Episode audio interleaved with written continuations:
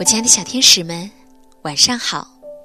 欢迎收听微小宝睡前童话故事，我是你们的橘子姐姐。今天呀，有六位小朋友都点播了有关小狗的故事。第一位小朋友叫刘晨曦，同时在今天呢，他也是小寿星，因为今天是他三岁的生日。他说呀，想听一只哈巴狗的故事。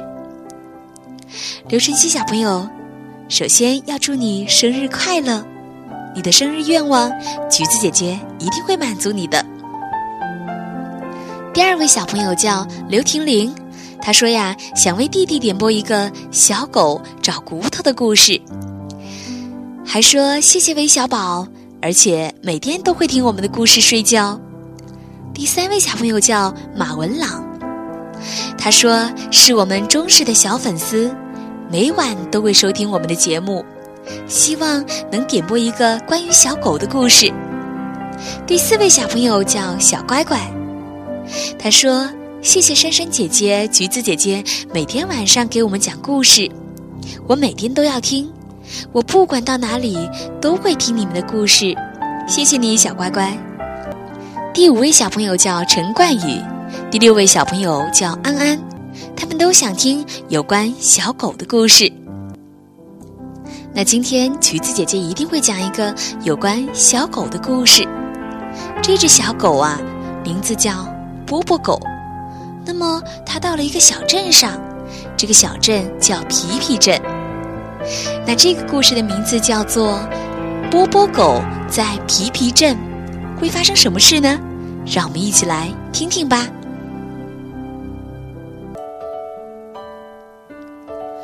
波波狗是一家马戏团的小丑，在一次惊险的演出中，他不小心从钢丝上掉了下来，从此瘸了一条腿。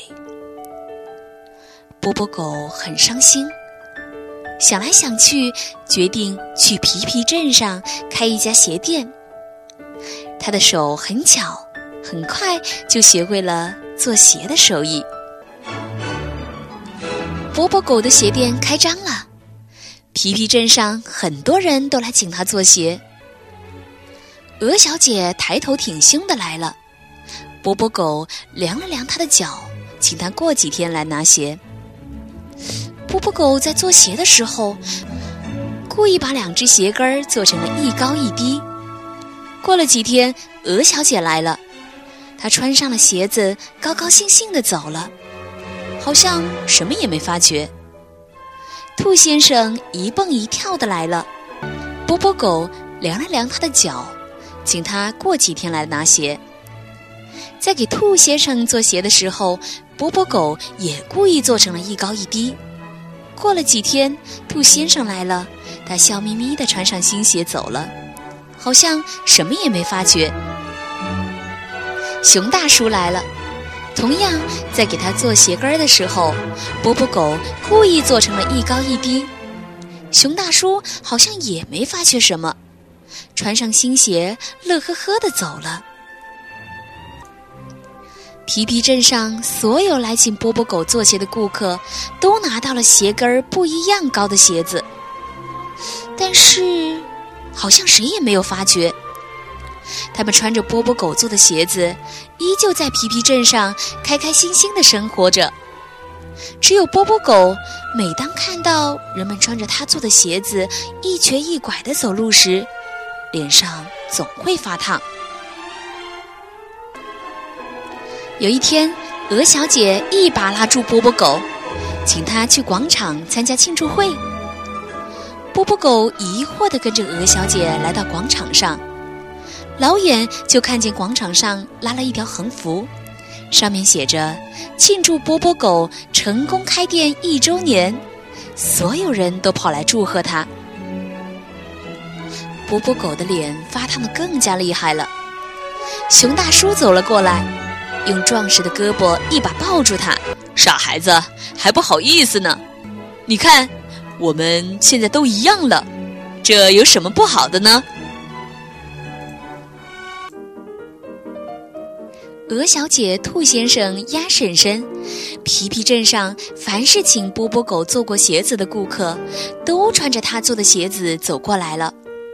他们邀请波波狗跳起了有趣的拐拐舞。波波狗扭动着身子，随着乐曲摇摇晃晃地跳了起来。它的两只脚一高一低，但是跳得很投入，好像要把心里所有的不快乐全部抖出来。皮皮镇上所有的人都跟着他摇摇晃晃地跳起来，他们不时地拥抱住波波狗，大声在他耳边喊：“傻孩子，快看一看，你本来就跟我们一样呢！”波波狗的眼泪开始不争气地往下淌。以前从钢丝上掉下来的那一刻，他没有流泪；在开鞋店的一年里，他也没有流过泪。是现在。他忍不住流泪了。广场舞会结束后，波波狗给自己做了一双鞋子，两只鞋跟儿一高一低，瘸的那只脚穿高跟儿，不瘸的那只脚穿平跟儿。皮皮镇上的人依旧来请波波狗做鞋子，但是现在波波狗再也不会做那种鞋跟儿不一样高的鞋子了。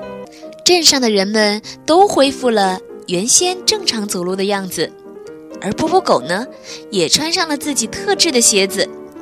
人们几乎已经看不出它的腿有什么不对劲的地方了。从此，波波狗开始抬头挺胸的走路了。